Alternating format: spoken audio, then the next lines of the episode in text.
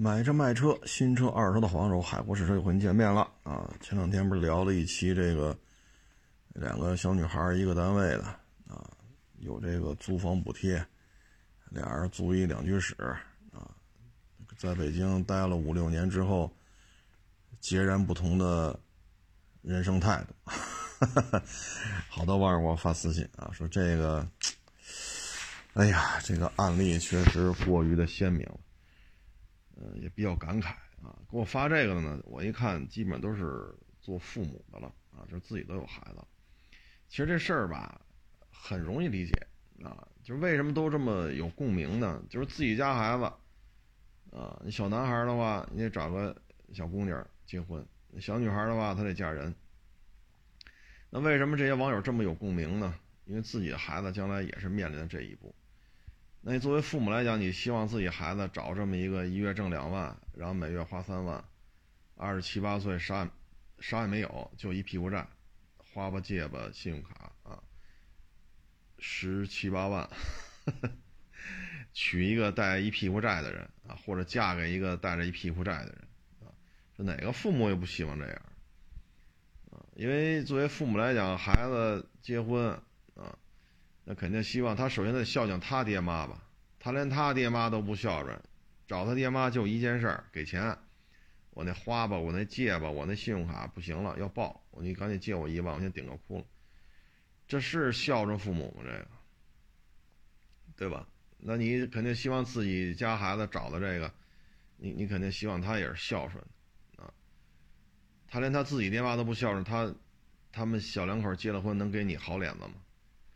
再一个了，挣两万花三万，啊，这除了星巴克外边的水不喝，啊，从来不做饭，要吃就得是日本料理、韩国烧烤啊、法餐、俄餐、意大利餐，你挣这点钱根本就不够花的呀，你这你这玩意儿你弄回家了，你说哪个做父母的不烦呀？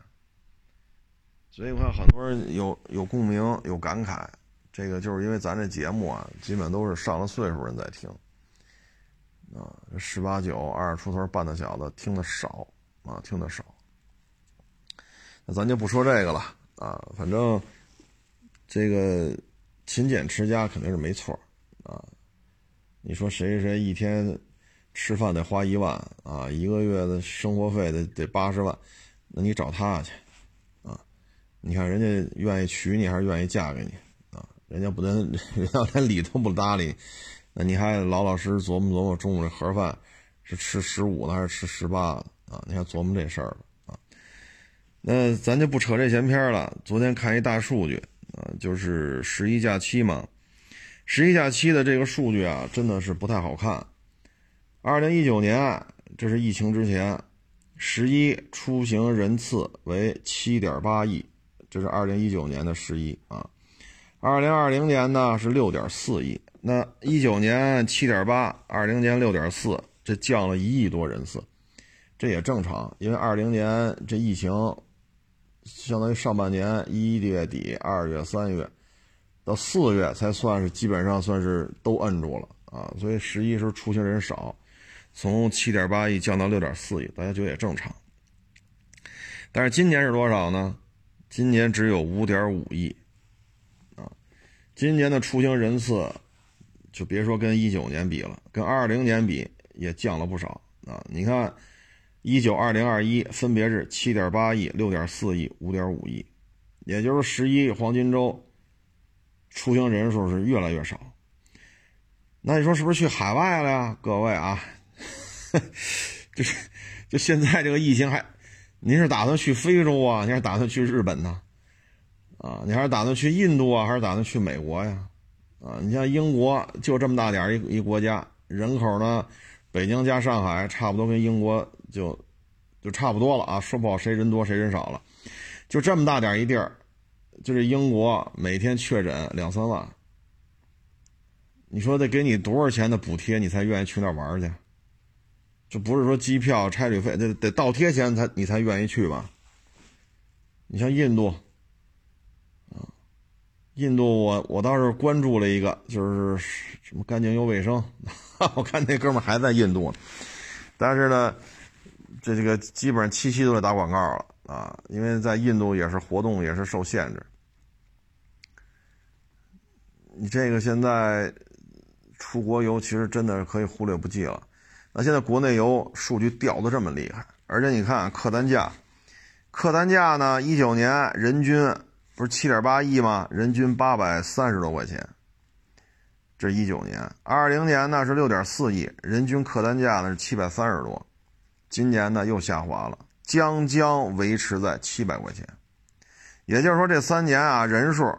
一九二零二一国庆长假出行人数七点八亿、六点四亿、五点五亿，人均客单价消费八百三、七百三、七百，今年是将将守住了七百块钱大关，差一点就到六字头了，就是人均消费、出行人数都出现了明显的下滑啊，所以呢，这个就是说明什么呢？就是各位啊，这个还是得。注意一下高消费的问题啊，尤其是前两天咱说那俩女孩，都挣两万二三，都二十二岁来的北京，对吧？都是大学毕业，你不能说是文盲，人都是大学毕业，都挣这么多，一个单位的，然后其中一个呢，人家就五年之后人家买了房了，另外一个啥也没有，还欠一屁股债，啊，所以各位就得注意自己的这种高消费的这种这种状态。啊，因为这些数据呢，也是，是吧？我也不做过多分析了啊。大家反正怎么说呢？少投资，少创业。你像有的那个就说啊，这我们我我们这哥们弟兄说干个什么烤串吧，干个饭馆吧，是吧？这民以食为天，不行，一人出十万，咱哥几个凑个四五十万，咱开个烤串的，外边请个烤串的，大家都上班是吧？行，那周一我，周二你，周三他，每天一个老板，周末呢人多啊，俩人来就来俩人，你这买卖您就别参与了，啊，这买卖百分之九十的概率是会死得快，啊，能不能扛仨月都难说啊。所以不要再去投资了，这种投资纯属是瞎胡闹了。你有这十万块钱，你还是，所以说十万块钱买房，这个以北京为例，这，嗨，这这不说了啊。但是十万块钱揣兜里，也比你没有十万块钱强。你真是失业了，真是说单位效益不好了，十万块钱，你说咱要说就维持啊，就能就维持一天三顿饭，啊，说给孩子交个学费。十万块钱，至少至少也得盯个一两年吧，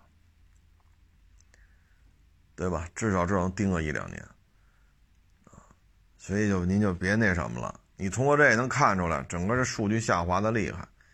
所以您说哇，我再花十五万包牌，我买个卡罗拉混动的，我跑网约车，哎呀，反正一九年我就说不让干，啊，当然了，你去干去，他也不违法，你考证去呗。当地政府，你所在地区那政府什么要求，按要求来呗，那你就不违法了，是不是？你就开去呗。咱们之前也说过，你要是开网约车，我就我说那你开出租车不好吗？开出租车不用花十好几万吧？你说现在北汽这电动是续航公续航四百公里的，份儿钱三千多，对吧？你愿意白天干，愿意晚上干，你随便。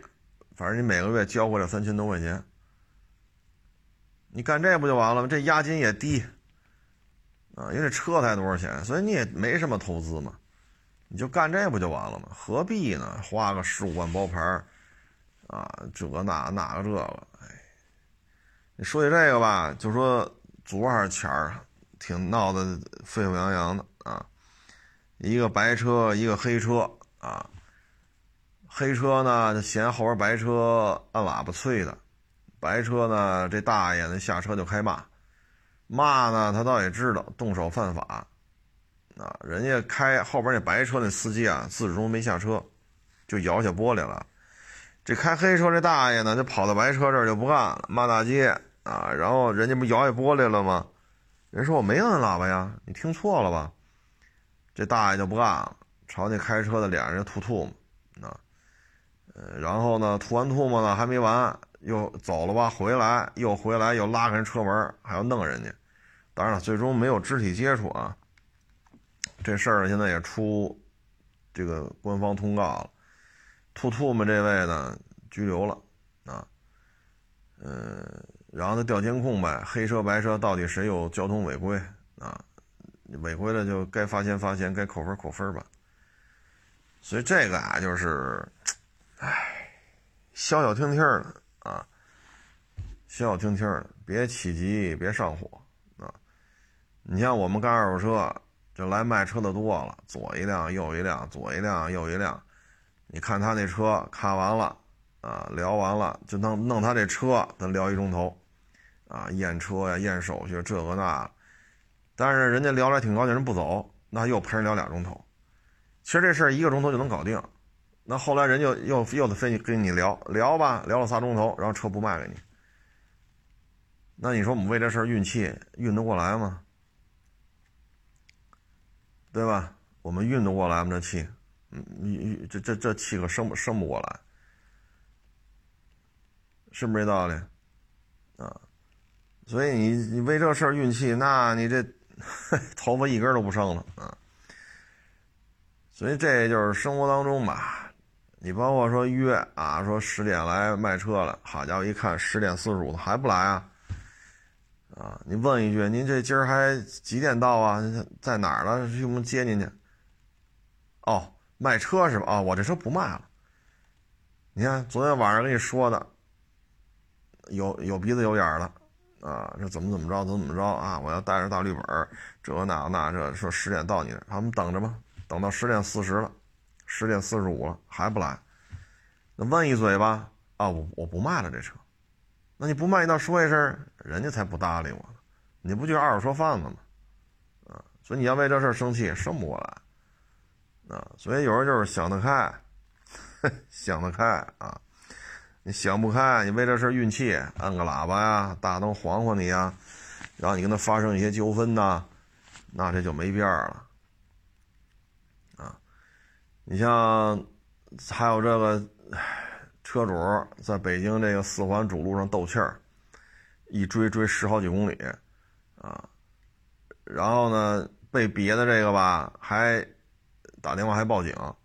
你报完警，你把这个行车记录仪的素材交给警察不就完了吗？不去就追着别人家，你别我，我别你，你别我别你，一追追十好几公里，最后视频车在一掉头的匝道里边，立交桥底下还愣把那车给别下来，然后呢，这个那个啊问候一下，再开车走。那你报了警，警察还得找你啊！一看这视频，一看这视频啊，行车记录仪最后怎么处理的？一开始别他那个仨月。这追了十好几公里，那个反复别人家这个，就报警这位俩月，这就是处理方案啊。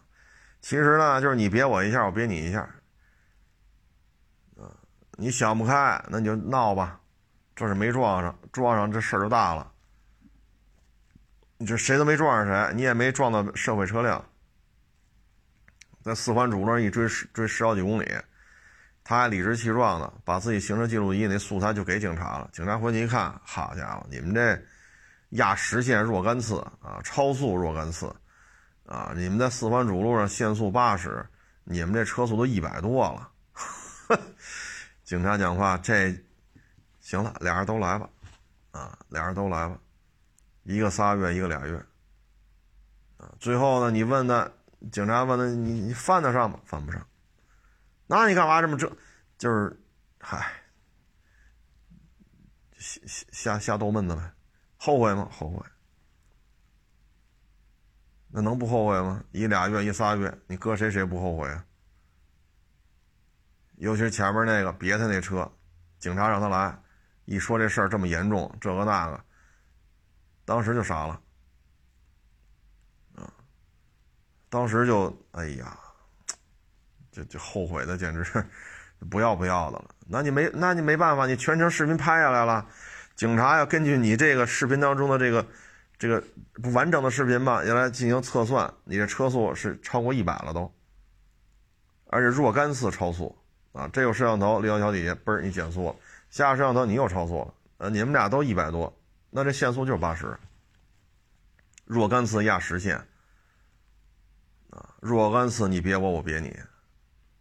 那四环主路上，好家伙，你们这那就管吃管住了，啊，所以有时候这治气呀，治不过来啊，就是想得开就行。所以这个，就各位就得想清楚这事儿，啊，想清楚这事儿。你包括有时候我也坐地铁，因为现在地铁人少嘛，啊，地铁人少。有坐着坐着呗，你边上那个挤过来挤过去，挤过来挤过去，好家伙，那咱就站着，对吧？您不是这么大动静吗？我躲躲你远远的。有了在地铁里边拖鞋、揉脚丫子、脱下袜子、搓泥儿，那咱躲一边去啊！我我确实你这行为恶心，我躲一边去，我不坐了，我不坐了，对吧？坐也是坐地铁，站也是坐地铁，无所谓。啊，所以就不要这那个，你跟他掰扯啊，太耽误工啊，太耽误工。他他这地铁里也是人生百态嘛，啊，有的规规矩矩的啊，有的就就不知道怎么嘚瑟好了。哎，所以别太较这个劲啊，较这个劲啊，没有什么好处啊，没有什么好处。然后呢，就是提醒各位呢，尤其是开大车的啊，开大车的朋友，嗯，靠边停车的时候呢，一定注意，你得停在你应该停的地方。你像原来咱也说过这事儿，开金杯的，啊，这哥们儿开金杯饿了，就停在马路边了，啊，锁好车了，进去旁边就几米远呗，也就是进那小饭馆吃吃饭，吃个盖饭。过来骑三轮的，嘣撞他这车上了，这一下骑三轮的死了。那那就报案吧，这警察就来了，人命案啊，这事大了。调监控，找人证，现场分析。最后这开金杯的也要承担责任。那开金杯是跟我有什么关系啊？我这车锁好了呀，我在里边吃盖饭呢。警察说了，这地儿禁止停车。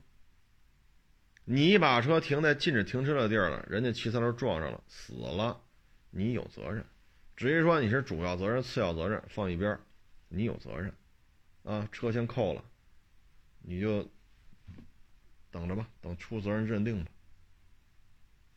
你牵扯人命案了，这车肯定给你扣了。出完责任认定书，然后再说这车的事儿吧。得，啊，还有了呢，就是开大车的。啊，我也知道这跑长途啊，开大车呀，确实辛苦啊，挣不了多少钱啊，还得提防着偷油的、偷东西的、罚款的，啊，这这确实辛苦啊，有什么说什么。然后呢，就在这个高速公路上，啊，匝道上，就在这停车，说眯瞪一会儿，太累了，啊，恨不得一开啊，早上六点多装的货，开到晚上十二点了。太累了，他就跟这歇着。这咱都能理解啊，可能这服务区间隔确实远了点他这身体确实也扛不住，这咱都能理解啊。他就靠就停在应急车道里了，他就跟这车上眯瞪会儿，眯瞪会儿呢，睡了得俩钟头，醒了，哎，醒了之后就开车就走。结果呢，过了得有半个月，警察找来了，你这车撞死人了。司机说：“不可能啊，我没撞人呢。”警察说了：“您这车停在应急车道的时候，后边有一个骑电动自行车的，在应急车道上骑，然后你这车没放三角警示牌，没开双闪，就黑灯瞎火就停这儿了。他骑电动自行车过来，他也没看见你，直接这人就撞在你这个后槽帮子上了，当场死亡。你呢不知道，你开车就走了。”你也没下车，然后这个人被人天亮之后，过路的司机看见了，人打电话报的警。等警察来的时候，这人都硬了，就撞死人都硬了，凉了嘛啊。最后调监控啊，追着这车找，找着你了。后边一看，你后槽帮子上还有这人的血，有这人的头发，还有这人的一些皮下组织挂在你这后槽帮子上。我们现场取证化验做 DNA，这就是那死人的，撞死那主。得，你这样事儿闹的，那这也得扣车了，啊，这也得扣车，最后你也有责任，赔钱吧。所以各位呢，就是咱这车呀，该停哪儿，咱得摘清楚，啊，咱得摘清楚。你说这牵上人命案了，最后调查来调查去，这司机确实不知道，啊，他在车上睡俩钟头觉。起来之后开车就走了，他也没下车看，他觉得睡在应就在应急车道上困了，就在这睡了。这儿也没有小偷，不像停在服务区，有可能偷油的，有可能偷货的，有可能偷这偷那。应急车道上嘛，他跟这儿睡就睡了，他也没下车。他确实也不知情啊，十几米长一大挂车，后边一电动自行车撞，他哪有感觉？是不是？所以这停车呀，你停哪儿？这都是您得琢磨好了啊，因为像这种你这嗨屁大点的事儿，我就吃碗盖饭停门口，吃完饭我就走，能怎么着啊？死一人，怎么着也不怎么着，死一人，扣车，回交通队接受调查。这事儿你有责任，你还别跟这这个那个说掉头就跑，性质全变了，老老实的啊，老老实实跟着走，去交通队，有一说一，有二说二。啊你甭管谁主要责任谁次要责任，你是有责任的。你看看，这都是两起人命案，一个骑三轮，一骑电动自行车。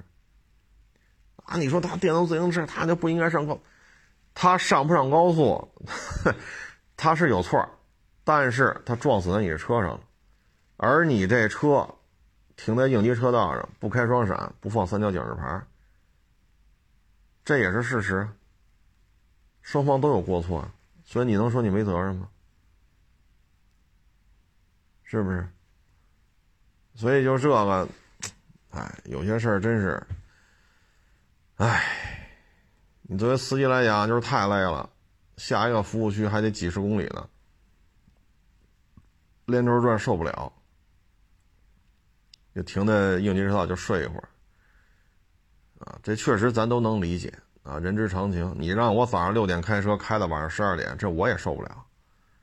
这换谁谁受不了，他都得需要休息。再说你又开这么大一车，风险多高啊！你看这一觉睡的，最后交通队出的正门也是司机确实不知情，司机不知道出了这事儿。这警方也给他做了这个写的写的这个结论，就这么写的。但是你要承担责任。啊，你说电动自行车就不应该上高速，这那那这，他也有责任，你也有责任啊，谁也别说谁，都得承担责任啊。所以，哎，这有些事儿啊，就是平时咱们觉得都不叫事儿啊，有些时候咱也觉得能理解，吃盖饭也好，路边睡一会儿，咱都能理解。但是出了事儿，就不是理解不理解的问题了。法律怎么规定的，就按照法律一条一条来量了，啊。再说一个啊，也是给拘了，就是杭州一个是，好像是八十年代的一砖楼，好像是啊，三十六户。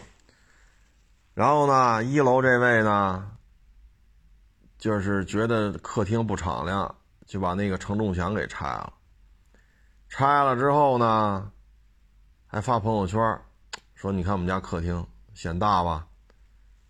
把承重墙给拆了，啊，好家伙，这一下这事儿就闹大了，啊！然后现在呢，当地的政府介入了，当地的警方也介入了。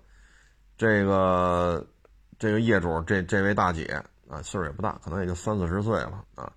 这位姐姐啊，和这个装修的这个。”我看那通告写的是刑事措施，警方采取刑事措施，那就是抓了呗。然后现在这楼呢，A、B、C、D 四个级别，它属于最危险那个级别了，不适合居住了。当地政府呢就怕出事儿，这楼就就给封了啊，周围道路二十四小时有人看着，谁也不许从这儿过，怕楼塌了啊。就别说里边住人了，周围都给封上了，谁也别从这儿过。二十四小时有保安搁这看着。啊，因为这承重墙一拆，这么老的楼，什么时候塌啊，什么时候倒啊？然后现在补偿方案呢，先让这女的啊，每不三十六户嘛，除了她，每户给四千块钱，让这些居民先去酒店宾馆先去过渡，先把这第一个月解决，后续的问题再说。这就是什么呢？要我说啊，精致利己，啊，自己合适就得。现在这栋楼呢，基本上的处理意见呢就是扒倒了，把它扒了，重新盖。但是一个三十六户的楼房，扒倒了重新站，重新盖，那这三十六户的，就除了他啊，那三十五户，这至少得一年以上啊。这一年以上的住哪儿去？三十五户啊。我不太清楚杭州这个租金是多少啊？你你给人租三十五套房子，哎呀，这，这这这一个月得多少钱呢？这一个月得不低于十万吧？你要给人租三十五套房子，然后这十几万的房租你得掏，至少得一年以上。那您这个没个二百万，你这房租都不够啊！你再别说让人。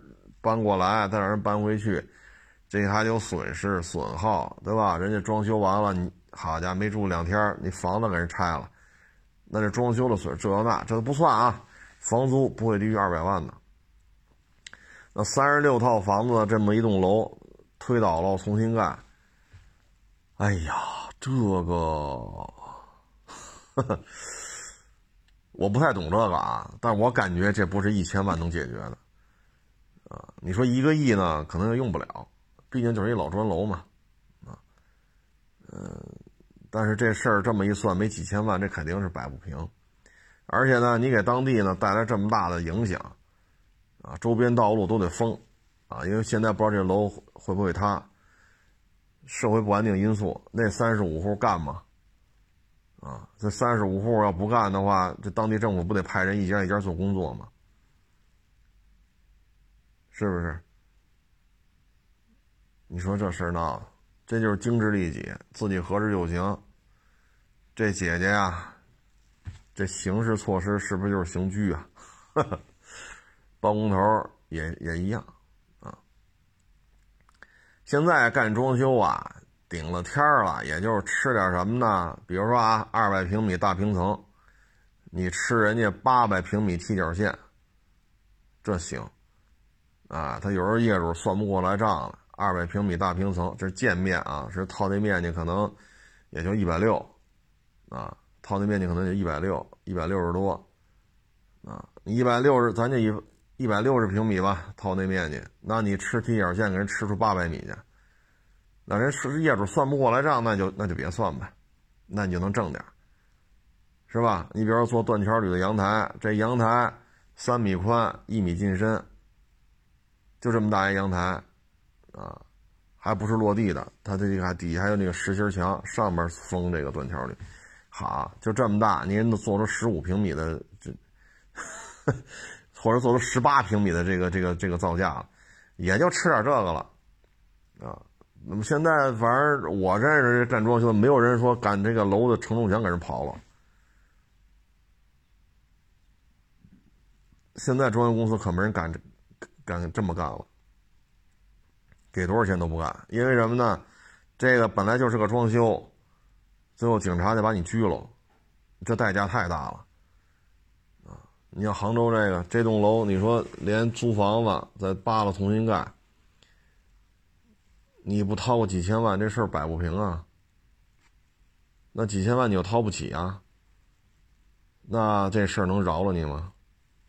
你这违违，这是你属于损害公共安全呀，啊，你说反正是是公共秩序啊，公共安全，反正这你肯定是沾点边呗，你给这么多人添麻烦了，这就属于精致利己了，或者说巨婴，啊，三十多岁、四十岁的巨婴，所以这事儿办的这是属于忒儿忒儿有点有面了，哎，所以大家这个平时啊，真是得差不多。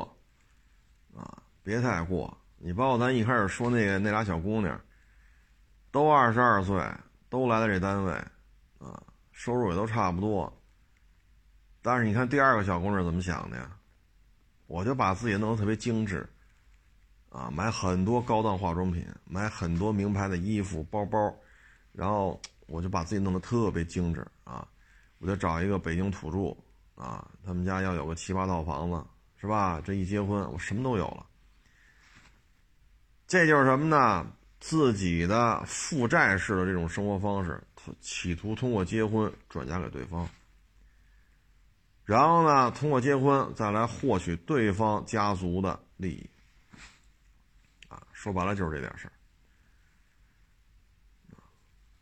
都是极度、极度利己、精致利己，啊，唉，所以你这样，你说娶回家去，你说他能给你做饭吗？他打来北京，他就一顿不做呀，他连他爹妈都不孝顺。你指着他，洗洗涮涮、收拾收拾，那绝不可能。你看那第一个女孩没问题，人家老在家里吃，轻易不上外边吃，人自己回家炒个菜，弄点面条，是吧？炖一点肉，啊，人自己收拾收拾，然后人想在北京买套房，将来把爹妈接过来。啊人家最起码孝敬爹妈，人最起码自己能做饭，自己能收拾自己的房间，人最起码知道什么叫勤俭持家，对吧？你看这俩女孩，那肯定第一个女孩我得高看一眼，格外的尊敬人家。人小女孩这两点做的没毛病，啊，那身边有合适的小伙子，岁数啊啊，学历啊什么差不多的，介绍介绍，我也愿意给他介绍。因为这小姑娘这两点，人家做的没毛病，啊，上哪儿说去，人都做的都挺好的，你像这个也就是嘛，我合适就得，啊，我合适就得，别人的事儿我不管，啊，这种人也很多，啊，这种人也很多，所以这个平时像我们平时收车卖车这样人也遇见不老少。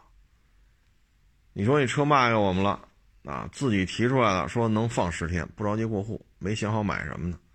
行，然后呢还要我们写一东西，我说行，那写吧，自己啊写的，今天几号，十天之内过户就可以，啊，就几月几号之前过户，啊，那他给我们写这么一个东西，我说那 行行行，这您放心，答应了肯定就给你过，那签字吧，签完字了，第二天就就翻脸了，那不行，你现在就给我过户。我说行，那给你过吧，啊，那给您过没问题。那您拿着身份证来，他给您过去。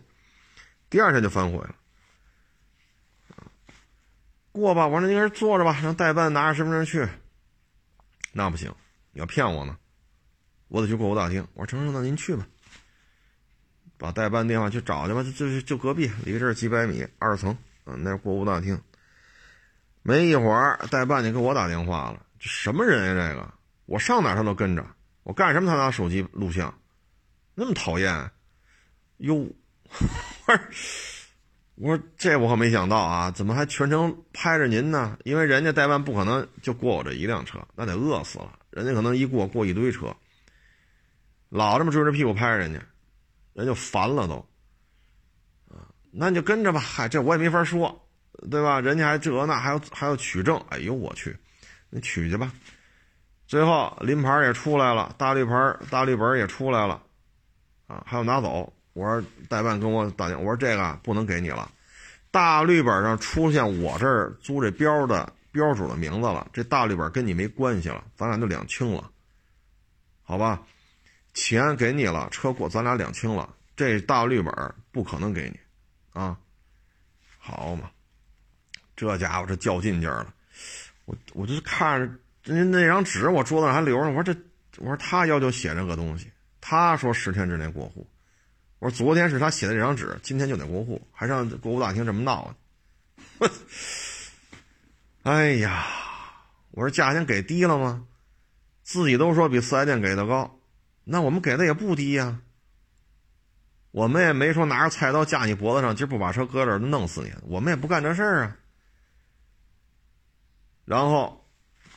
第二天吧，又不干了，啊，为什么指标出不来？你们是是不是真给我过户了？我勒个去！我说您这都全程录像了，啊，代办说你还跑那过户大厅还找警察问去了，你还试图把我们 把我们的大绿标给拿走。我说怎么就没过呢？那为什么今儿不出标？我说这不得过几个工作日吗？你要骗我啊！我死你办公室去！我死你车！我勒个去！我说那我也就是啊，不拿你给你置这气，我给你置这气，我说你死去吧，爱哪死哪死去。这话咱不能这么说，这话咱不能这么说。我心里话，一共就三天。第一天你把车搁这儿，我把钱给你了，你自己要求写这么个东西，你自己还签了字了，十天之内给你过户。当当天。这这是你写的吧？你要求写的，你自己写的，我们前面签了个字，你一份我一份。第二天就翻脸，第三天就要跑这上吊了。我这指标出台得有周期呀，那不得几个工作日吗？啊，这那那这那警察是我说您您说警察事跟我没关系啊，跟我没关系。好家伙，这就不行了，这这这，哎呦我老天！我说这我说到底我们哪儿没伺候舒服啊？是钱给低了吗？没有啊，你自己都说比四 S 店给的高啊，没给你过户吗？你也去了呀，还试图把这过完户的大绿本拿走，这个那，你说还要 你你对吧？你现场全程录了视频了，你还找警察问去了，你还要还跑这上吊了，你看呢，就是自己合适就行啊，自己合适就行。别人合不合适我不管，我承诺什么一概不管，我就自己合适就得，就这种人很多，啊，第三天就要跑这上吊了啊！说为什么指标出不来？这出得来出不来，他也不是我能左右的了。大绿本、行驶本、临牌这个那，你说这这后边事我管得了吗？那你想怎么着啊？那你还要投诉那车管所警察是怎么着？那那是你的事儿，跟我没关系。你愿意告谁告谁去吧。你说这这人我们也遇见过，就完全就弄不明白是几个意思。有什么信用啊？有什么信用啊？就是自己合适就行，啊，能拿着这笔钱，什么都答应。再说也不是我们提出来的，是你自己说出来的，不着急啊，跟这放几天没事啊。怎么就要要要死要活的呢？你说说，这就是什么呀？我合适就得，我只要合适，你让我说什么我都说，说完了我一概不认。这两天来我店里聊天网友我都说嘛，我说你看看这事上哪说理去？这种精致利己啊，它也是有限度的啊。你玩的太大，你像这拆承重墙这，我合适了。我们家客厅面积大，那你最后得顶一多大的雷啊！其实像北京啊，这个装修公司啊，他对于承重墙这块儿，其实都是自律的，给多少钱他都不拆啊。为什么呢？一旦出了事儿，谁干呢？谁干的？那再找你的就是警察了啊！那就那就不是业主了。连业主在装修公司，警察都得找啊！这栋楼，好家伙，一楼你把承重墙给废了，一面承重墙都给拆了，你这事儿大了啊！所以这个，哎，反正装修吧，大家也是怎么说呢？都为了挣钱，但是像我您在装修时候，还是有些事还得捋捋啊，比如说开插销啊，得走线，得挖墙啊，在墙上开一槽埋线。走暗线嘛，现在不能走明线，那到底多少米啊？到底多少米？啊，你得拿尺子量一下，这这开槽怎么开的？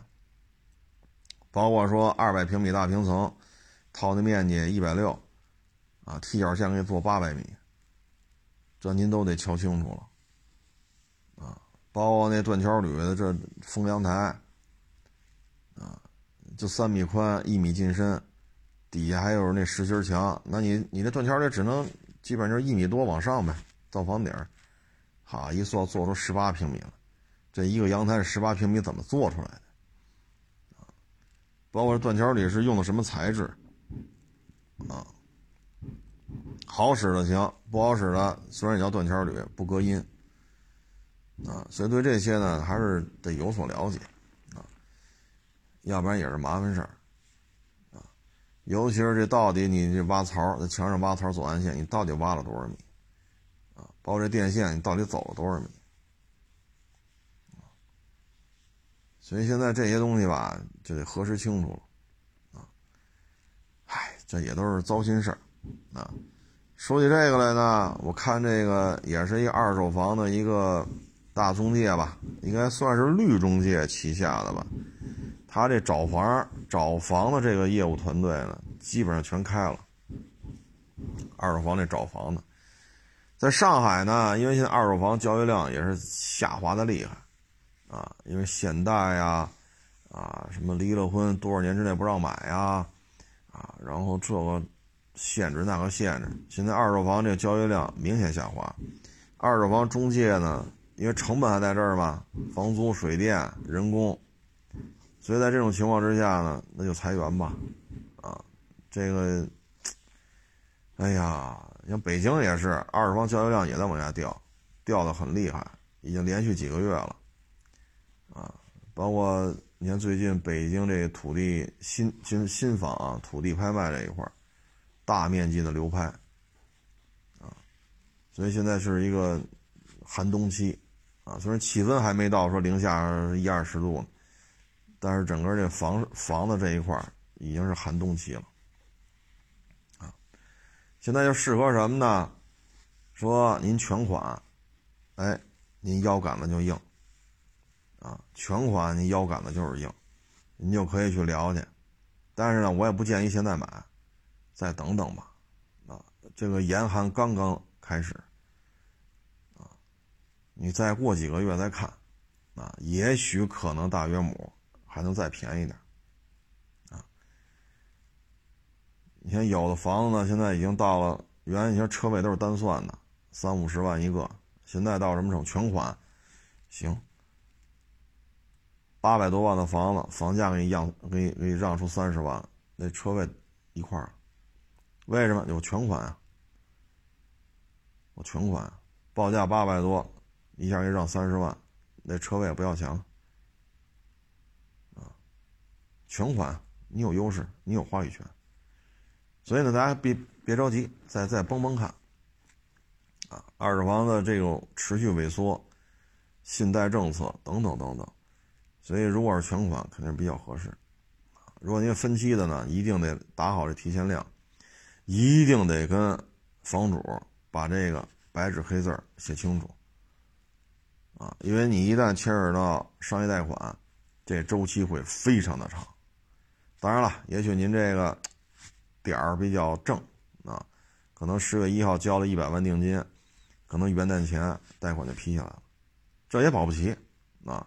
但是你得做好思想准备，说你元旦交一百万定金，五一这贷款才批下来，你也得做好这思想准备啊。也许是正月十五给你批下来。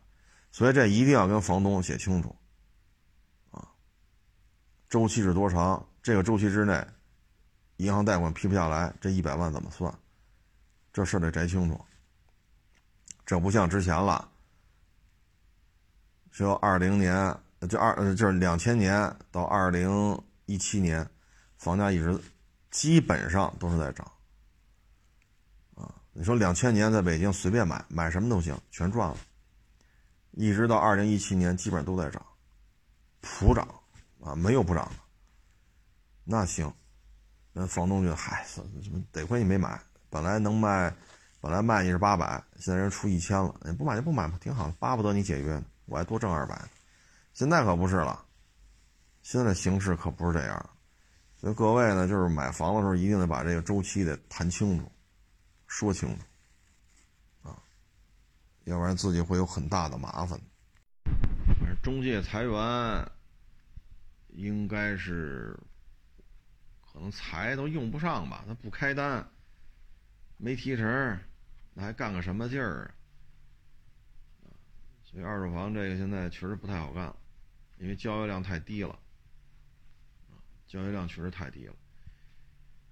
哎呀，九月份这要到十月份，这交易量可能会更难看啊！现在看这个房产博主吧，也挺有意思。一开场就是什么呢？这都是模板的啊。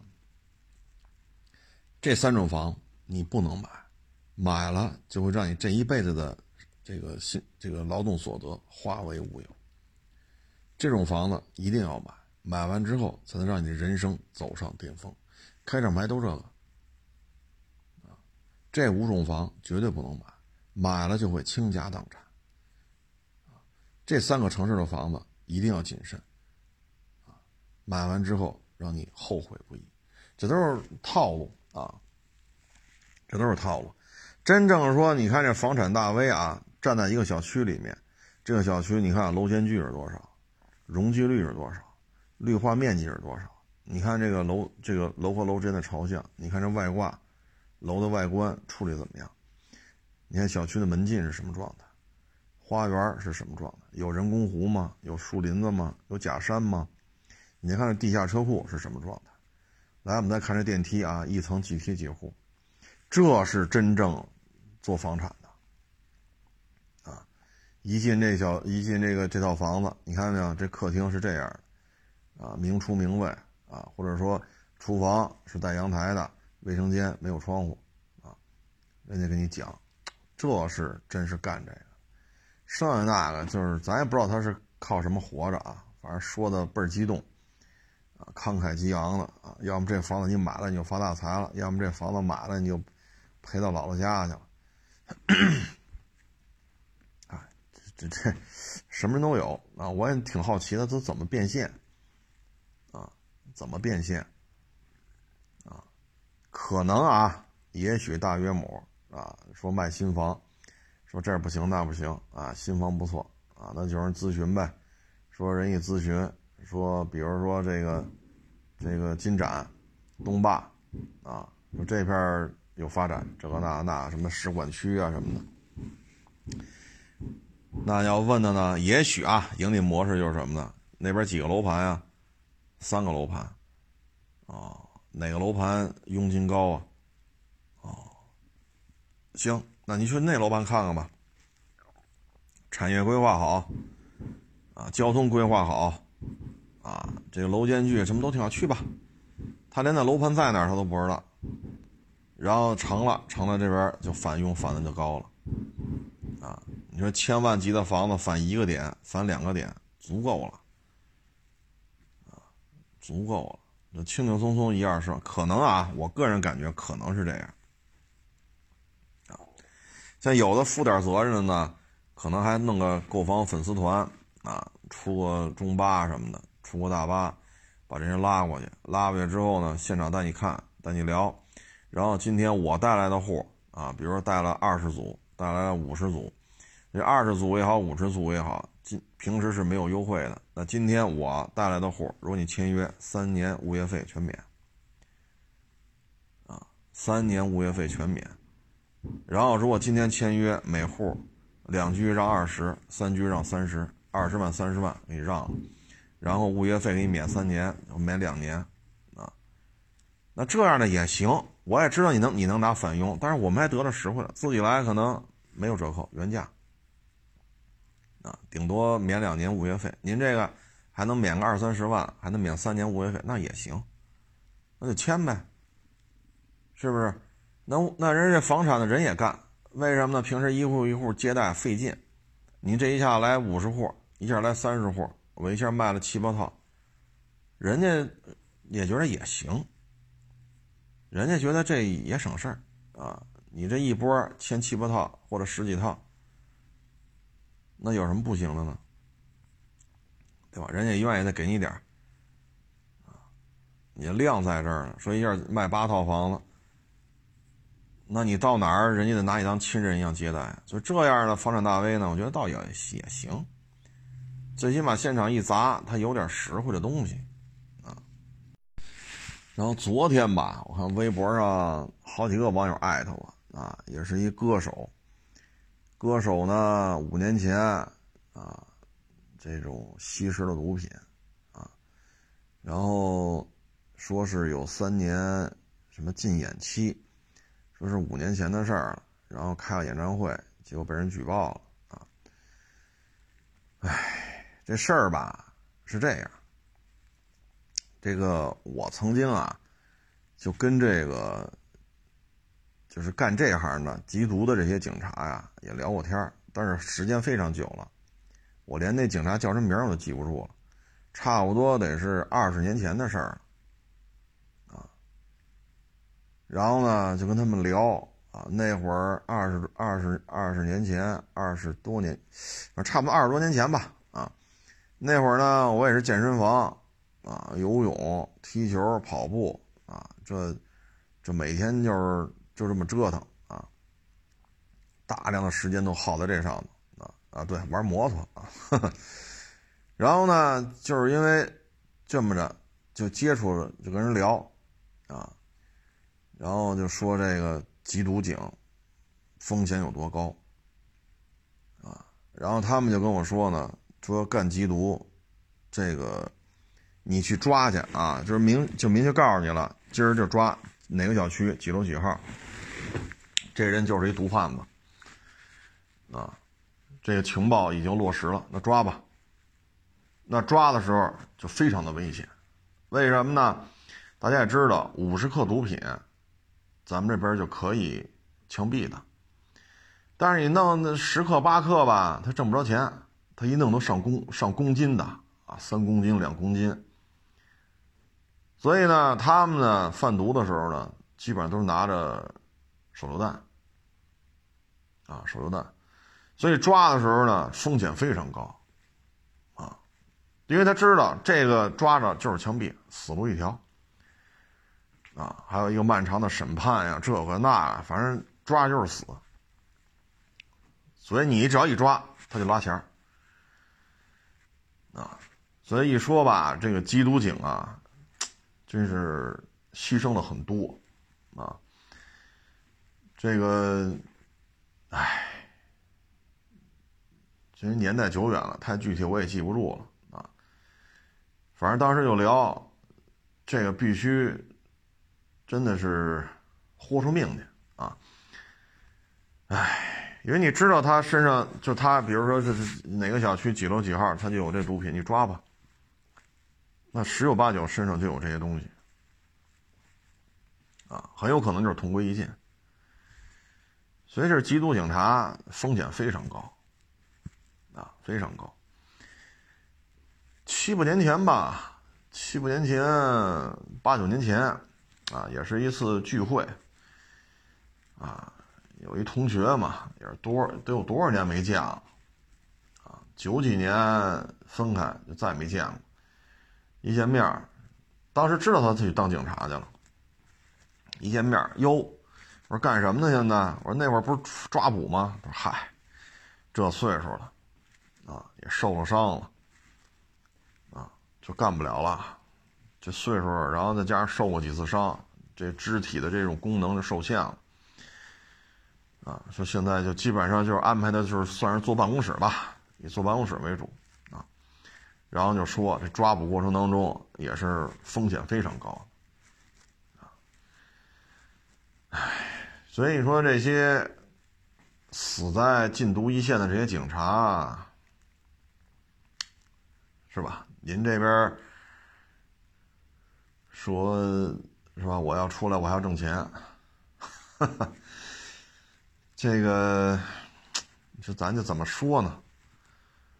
包括几个月前吧，我看了是，也是哪个官方媒体转的呀？九十年代，九十年代吧，一个缉毒警是云南那边的，啊，在抓捕的时候牺牲了，啊，当时孩子才几岁。但是到了二零二一年，他的孩子，那后来也当警察了，也是缉毒警。结果二零二一年，他的孩子在抓捕过程当中也牺牲了。你说这事儿，当时呢，那个新闻稿呢，就是两张照片，啊，两张照片都穿着警服，黑白的嘛，啊，一追悼会上的照片嘛。所以有时候你看这些照片，你说怎么说好？你说怎么说？对吧？你说这是牺牲了，有呢落了残疾了，啊，有的就落了残疾了，你说怎么弄？那你说没事了呀？过三年了呀？我就还能出来唱歌挣钱呀？是吧？我还可以做一名艺人呀？我还可以，我怎么冤？我怎么怎么？他有些话吧。首先呢，就是这东西不能不能沾，不能沾，啊。再一个呢，这东西呢，你说咱们国家呀。鸦片战争，大家应该中学都学过历史，可以再翻翻，上网也都有介绍。啊，鸦片这东西当时给咱们造造造成了多大的损坏，啊，造成了多大的损害，啊，唉，所以就是说这事儿吧，你要是觉得说那人家 America 人那儿好多州吸什么大麻都，那你就去那边，你就去那边，啊，这个咱们国家呢，对于毒品这块呢，还是零容忍，啊，你要觉得那边好，你可以去那边，对吧？咱们不掰扯这个，哎，觉得这儿待着别扭，你就去那边，啊，那边合法去那边混去，上那边当歌星，上那边当名人。一方水土养一方人，啊，这东西啊就不能沾，啊，特别是公众人物，啊，咱们国家对于这些明星啊，管控现在是越来越严了，啊，为什么呢？好多青少年，他们是追星的主力，啊，如果他们认为这当明星吸毒都能当明星，接着是吧，开演唱会啊，底下这个。多少这种歌迷山呼海啸，这对于青少年会树立一个什么样的一个榜样？就像刚开始咱说那俩女孩似的，一个呢就俩人收入一样，一个单位都有住房补贴，那一块租一两居室吧，都干了五六年了，那这个就买了房了，省吃俭用，人不上外边说天天下馆子去啊，什么喝水只喝星巴克，人家没有这个。人家没有这，回家烧壶水，喝点凉白开，啊，自己买点菜，啊，炒俩菜自己吃，啊，或者煮点面条自己吃，啊，炖一炖一锅肉，能吃好几天。现在不流行这个，现在媒体平台宣传的是什么呢？我有钱，我牛逼，干什么呀？我当网红，啊，我要当大 V，我有名，我有名就有钱。我有流量，我就有钱。现在流行的就是这个，啊，包括咱们上个月九月份是八月份，他说那个，我也是开车听电台，好家伙，那个听众朋友就说他们家十四岁，他闺女十四岁，不上学了，天天跟家学习化妆，这个那那这个，穿一些特别性感的衣服，爹妈都快疯了，说你不上学吗？十四，我上什么学？我长得这么好看，我穿衣服化一妆这么漂亮，有两年就可以挣出两千万，上什么学？我以后就做直播，就做网红，就做直播带货，你等着吧，两年可以挣出两千万，废什么话？不上学。所以现在这个媒体啊，一旦说被资本控制了，他要的就是流量，他才不管你这个那个呢。啊，你包括经常说啊，你看谁谁谁。整容，特漂亮，结识富二代，跟人上了床，怀了人家的孩子，人给他几百万，把这孩子打了，他不打，跑国外生，生下来之后，你看见没有？这就是你们家的种啊，得又讹了上千万，这一下，好家伙，一两千万到手了，从此人生之巅峰。哎呦我去！现在这媒体这天天就写这东西，平台上这种文这种文案多了去了。这太不靠谱了，这个，啊，太不靠谱了，啊，所以你说，为什么现在很多叫什么劣迹艺人是吧？是这这词是这么说吗？就不让你再登台了。那你带给青少年是什么呀？青少年人生观、价值观、社会观还不是太健全。一旦说好家伙，十几岁跟着你学，那能成吗？所以这些东西，唉，为了流量啊，什么都能来，啊，什么都能来，啊，你说，说抗美援朝死了这么多人，啊，那一仗要不打，包括后来跟阿三啊把他们打一顿，六二年，包括支持越南抗越援美。包括后来越南要当白眼狼，咱要把越南收拾一顿。没有这些牺牲，这咱们不可能说平平安安过这么多年。啊，这份平和实际上是打出来的，那就有牺牲。那现在拍点片纪念一下，你瞧瞧这冷嘲热讽的，啊，那就那就那就拘留吧，那就别废话了。所以整个这个，包括最近啊，你看这个，就最近这一个月，大家发现没有，国内的这些半大小子，啊，二十岁、二十来岁、三十岁，就这个年龄段的啊，大家发现没有，成各地都出现了什么，在自己的私家车上贴什么日本当时那个二战的时候那个什么七三幺部队，啊，什么日本的军旗。啊，等等等等，大家发现了吗？如果说隔三差五就出一个，隔三差五出一个，那这就是什么呢？第一，平台就根本就不管，只要有人上我这买，有人上我这卖，我这平台就可以变现，就可以拉风投，股价就可以拉升。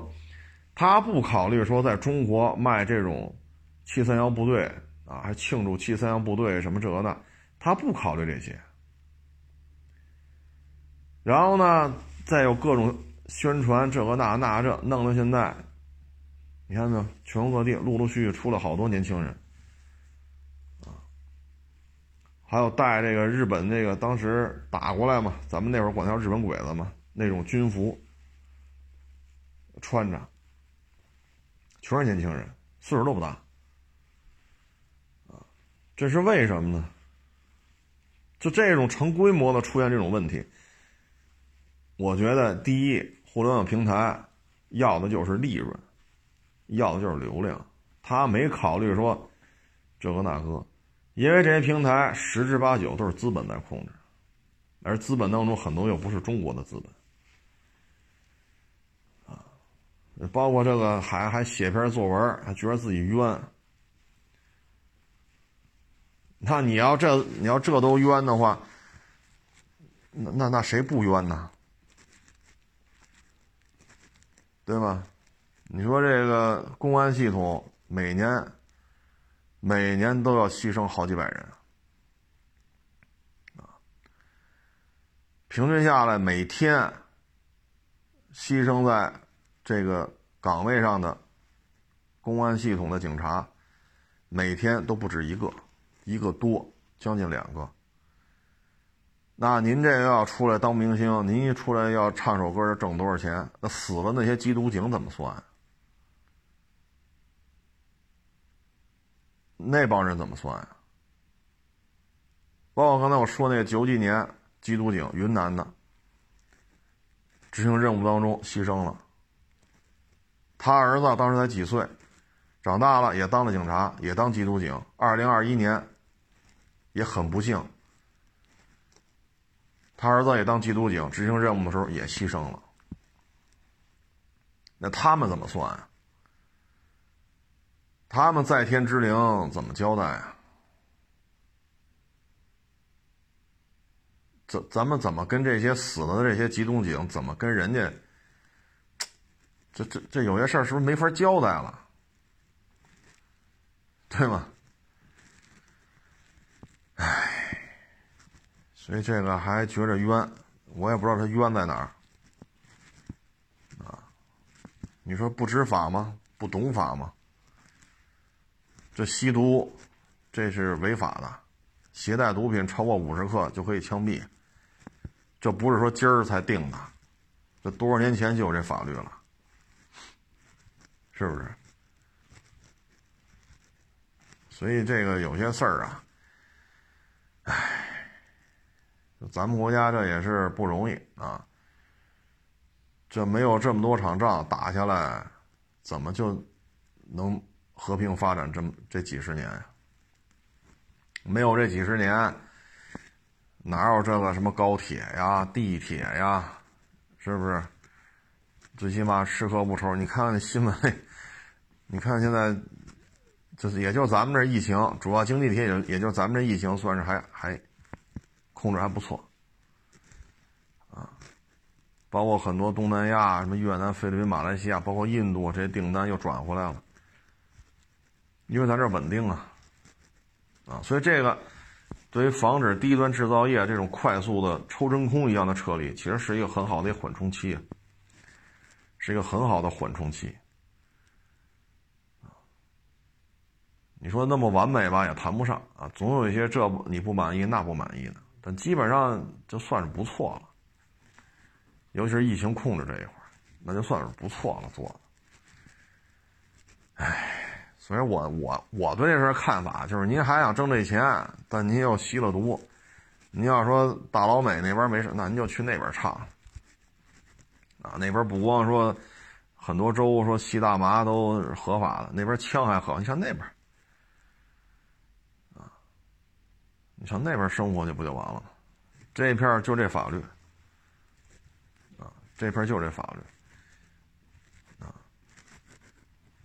为什么对于毒品零容忍？你看鸦片战争是怎么回事？啊，当时国内这个鸦片横行，你看当时造成了多大的损失？所以我觉得，是吧？不是说挣不着钱，做做幕后。啊你这个水平，啊，你培养一下新人，啊，啊，咱们说做过教练是吧？唱歌的教练啊，做过音乐制作人，这不是不可以呀，啊，啊，非得抛头露面，那这个就很容易引起一些这个那个，啊，哎，也不是说不给饭吃，该给饭吃还给饭吃，你做幕后啊。谱个曲，编个曲，啊，教一教别人怎么唱歌，啊，这没问题啊，这还是允许你干的，啊，是不是？你像 原来咱，我我也跟他各位分享过，那有些在那边新疆关了二十多年放回来了，那国家也没说什么都不让他干呢。那关了十七八年放回来的，也没说什么都不让你干。你有困难了，那当地的街道啊什么的也得管呢。